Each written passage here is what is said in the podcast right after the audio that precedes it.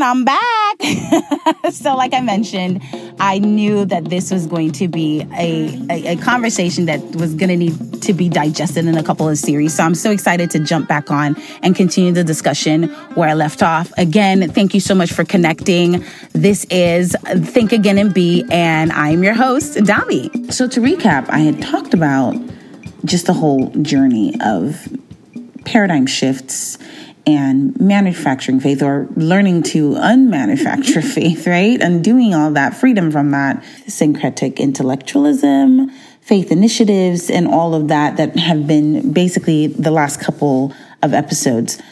Um, the target of our faith, the object of our faith.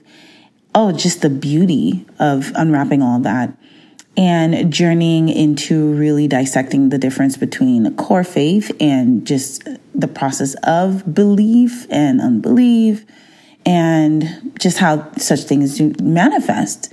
So, what we're going to pick up on today has been, you know, just understanding faith for exploits and then some that simply just are going to require initiative. And so I'm really excited to, to jump into this because, man, one of my fav- favorite um, personalities, right, of time. Um, that you know there are many accounts in the Bible about his life, right, is going to be featured in this conversation. So let's go. So again, let me say this. Some things are going to require faith for a miracle. Yes. Some things are going to require faith for great exploits. Some require taking initiative. Now, these guys had God already say, look, I'm going to give you this, this, and this. This is what I want you to do. I want you to go take it. It doesn't look like it. Now, keep in mind though, even though he had given it to them and promised it to them and named it after them and their forefathers and the generations all the way to Jesus and to you today. Okay. He did not bring it to their tent where they were asleep. So we're going to be talking about taking offense, not offense like being mad offense, but taking the offensive line. Okay. This is where I'm headed with faith. This is why I was saying in the other scripture when we read, when I read earlier in Matthew 17, he said, you will say to this mountain, move from here to there. You will say, because what I see is happening with God's children, with you maybe, and definitely has happened with me, is this very passive, recessive I'm just going to stay bubbled up. I'm going to definitely be defensive. Defense is good because you can't have a good offense without a good defense. And the defense, of course, you know, definitely taking in that love of God, that affirmation of God, all the things that need to build you up, right? All those things that need to contain you and actually protect you and cover you and keep you, which is what God has done and is doing. Yet, I feel we sometimes get safe and comfortable in that place. And we actually begin to renege our responsibilities and actually put it on God. And when I say responsibility, it's, it's your ability to respond to Him. And because you are responding to him and to his greatness, you begin to see that same thing inside of you and you begin to lengthen your cords, right? Like the verse says, strengthen your stakes and you begin to take possession, take authority and you begin to expand. You begin to step out. You begin to bring faith possibilities in this natural realm as you see it. But now sometimes because we're extremely intellectual now and we're comfortable, especially if you're in the Western world, there's so much safety and comfort, so many awesome things that we have to be thankful for. They're actually blessings of God. But because of that, we start to modify our doctrine and we get to personalize it maybe or experientialize it because maybe we didn't see things pan out in certain ways. So perhaps we just need to take this way about it. Oh, you know, maybe if God wills, oh, maybe it wasn't and the right time or all of that. Why? Because we are just so afraid of not being able to have an answer for a disappointment. And I've been there. I know it. If things, if I declare and I stand for something and gosh, if it's not to the, to the T, uh, what?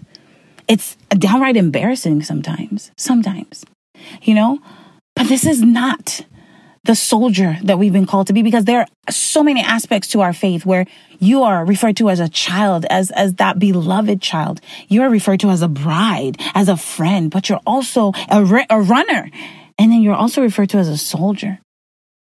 And I feel like sometimes we are just waning in that as far as being able to gather and take exploits. You know, these spies were sent out and this whole nation was pretty much becoming a whole soldier nation. I mean, not everybody went to the war, but this was the kind of mindset they needed to have at this time. But it's so awesome to see that even the ones that spoke boldly to get that exploit going, they were connected to that root that I've been talking about if the Lord delights in us. And affirmatively, that is what it is. They knew that the Lord delighted in us because the Lord handpicked them, chose them, called alongside, right? So now, and I'm gonna get on to the next person who does an amazing job with that as well. Totally inspiring. Um, David.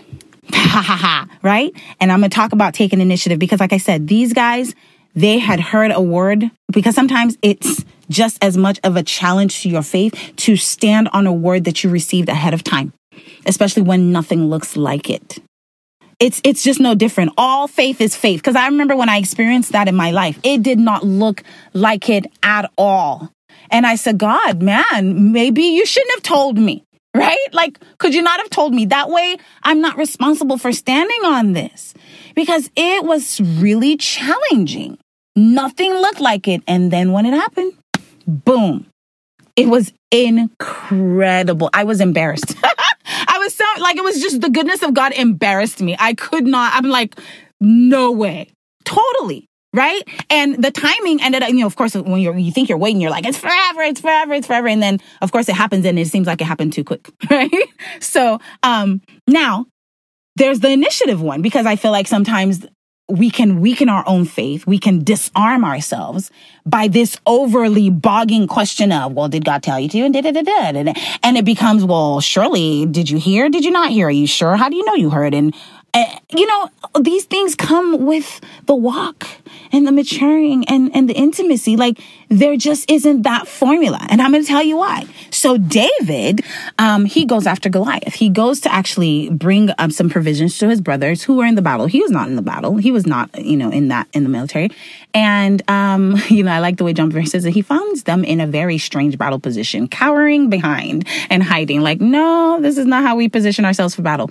But obviously Goliath and the Philistine army, they had confronted, you know, the, the children of Israel, their army, and said, look, let's just do this. Fight me, one man, me, the giant against the whoever, and we'll just call it, call it winner from whoever wins, right? So nobody, one, no one individual could take up this giant, and it was a whole scary situation. I want you to just meditate on that a little bit and not just see this as like another story and let it be a cliche in your mind. Like this was real. So he goes, of course, and he goes to bring provisions and he's finding out what's going on and you know what? There's no account that says God told him to do that, right? He was just supposed to be there, mind his business, and maybe leave. But he took the initiative. He asked the question, and you know what else he did? He said, What will be given to the person who conquers this man, right? Like in, in a paraphrase. And let me just side note. Let me side note on this. Um, the psalmist David, right? Because we think of him, I feel like some of us feel like, oh, he was just playing harps and singing beautiful songs, just a tender, romantic guy. You know, this is the man that's after God's heart. He's a shepherd as well, so he's tender and all of that. But here he was coming out as a warrior. What prepared him for that?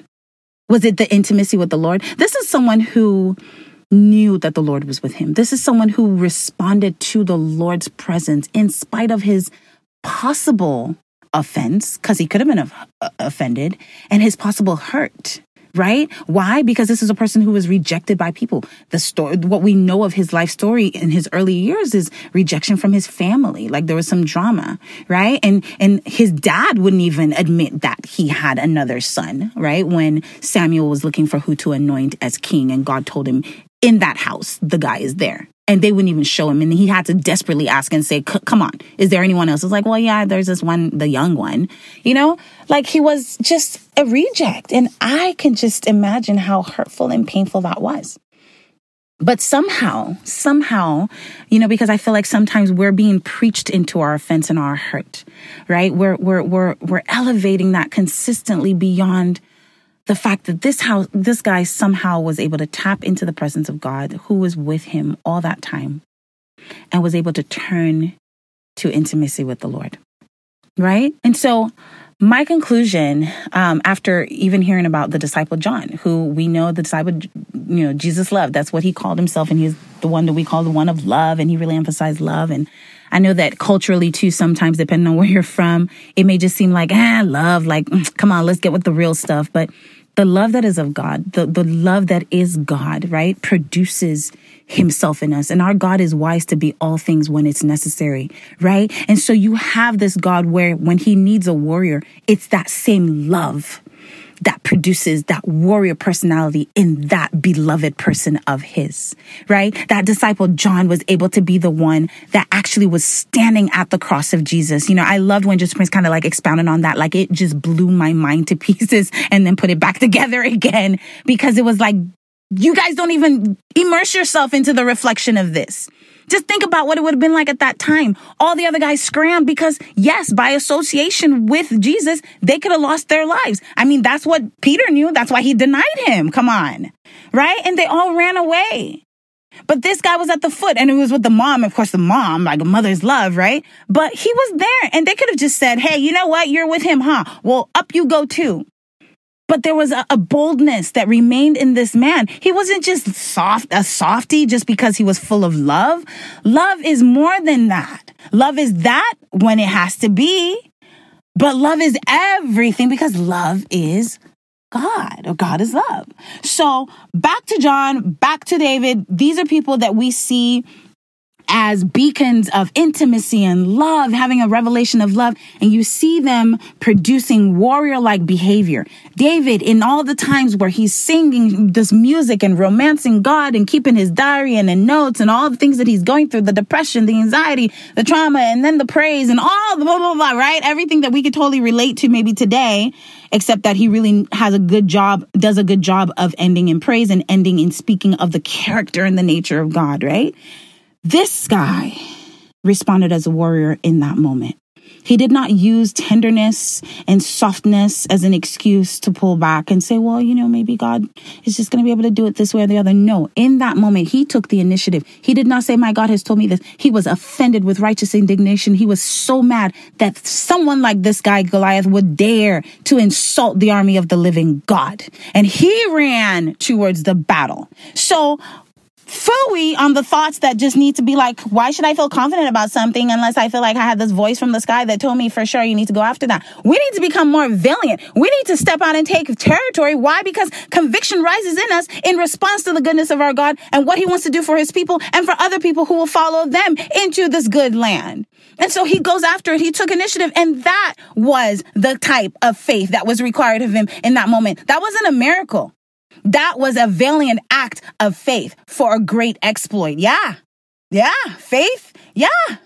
He just had that simple strategy. He didn't go and try to be like someone else. He didn't try to wear the clothes that the big army guys wear. He was like, I'm not comfortable with this because he had some experience fighting those animals, protecting the sheep. And he said, I'm going to use what I've been using and God will bless it.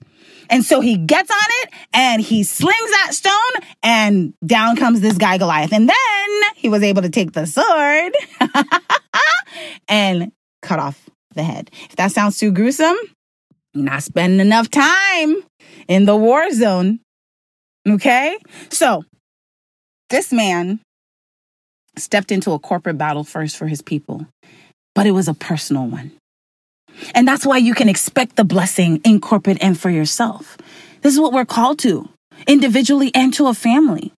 You know, the man asked, What will be given? I mean, he was like, Because he knows his God is good who rewards. He rewards, right? He knew there was a reward. So, man, let me encourage you. If the, the, the, if, if there's faith projects that have been, you know, blocking the object of your faith, which is Christ, I, I hope that you heard the awesome things about the nature and the character of God today that will just draw you to the person, the one who delights in you. Oh, the one who is attracted to you and is calling and beckoning you closer, the one who designed you in his image, made you the crown of creation, the one who basically did all of this just for you. And because he delights in you, because he wants relationship with you, by design and by desire, God created us. Okay? That you would be drawn closer to him. Sit in the laps and get to know him. And know that that continues to be the source that you plug into for everything. First of all, for him, because we want to come to him for him, right? And then because life is to be lived, right? All of the outlets and whatnot, they require some valiance from you. Yeah, a response to the goodness and the greatness of God that causes you to be convinced about exploits for Him. You know? So I if if I was to um if I was really to to summarize a, a, a verse, right, that I think really wraps this up amazingly, it's it's going to be Galatians 5 6. And I, because I remember growing up before too, and I just would think that this verse meant what I was explaining earlier, which is it's it ends with saying faith works by love, right?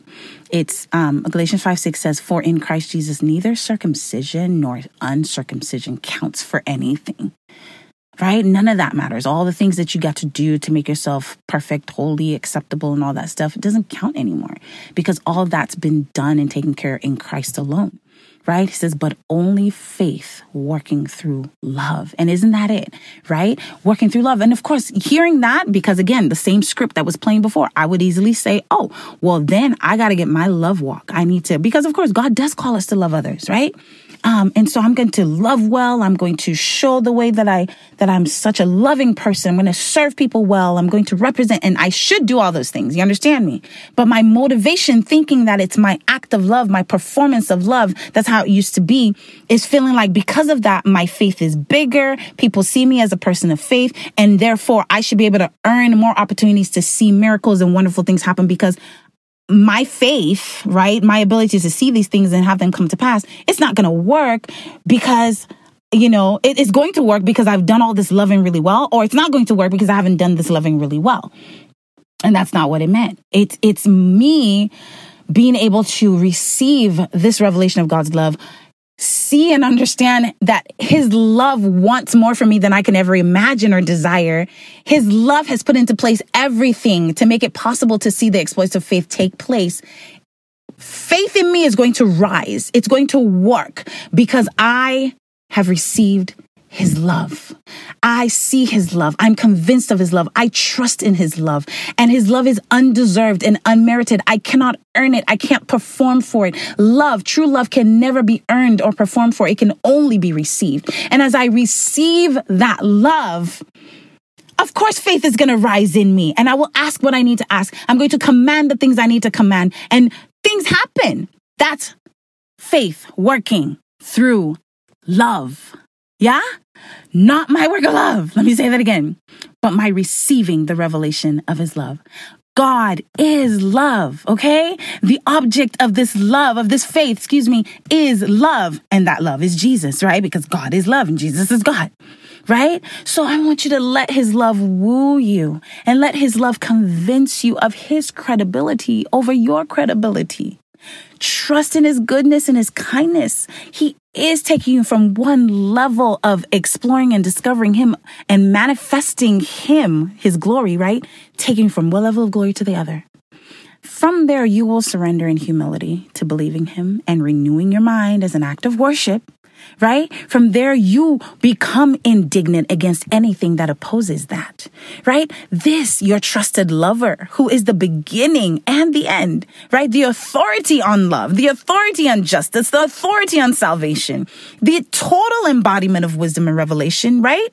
This person is the one that woos you and calls you. And so please repent, right, of the old ways of thinking, of the pride or the ignorance or the piousness that's just in you, right? Or the fear, the even the passivity, the lax nature of how you're caring about your faith, right? Or people watching, right? The opinions of people that weakens your faith, the way things just work, the comfortable ways that have been padded around you, right? Or maybe the overstimulation to the media and thoughts and everything and just the exposure all of that, right? Or from just the laziness of what's possible. Or, or, or just, uh, I, I could go on and on because these are things that I definitely experienced and walked in. But repentance, of course, is this change of mind. And it is the goodness of God that leads to repentance. As I see God's goodness, I see God's motives, I see God's exploits, I'm able to change my mind and say, man, none of that stuff is worth it.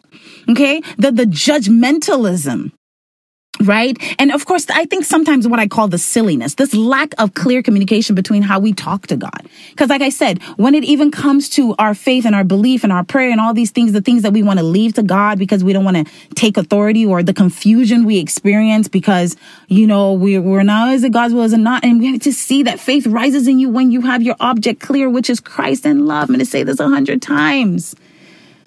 So that you become that person that's able to say to the mountain, you better get out of here.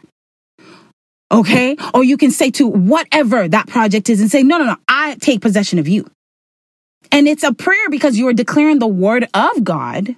But it's not a prayer in the sense that you're like, oh, God, is it? Oh, I'm not sure. Or, you know, because that's just unbelief, really. And we can't babysit unbelief. We can't hide it into um, fluffy doctrine.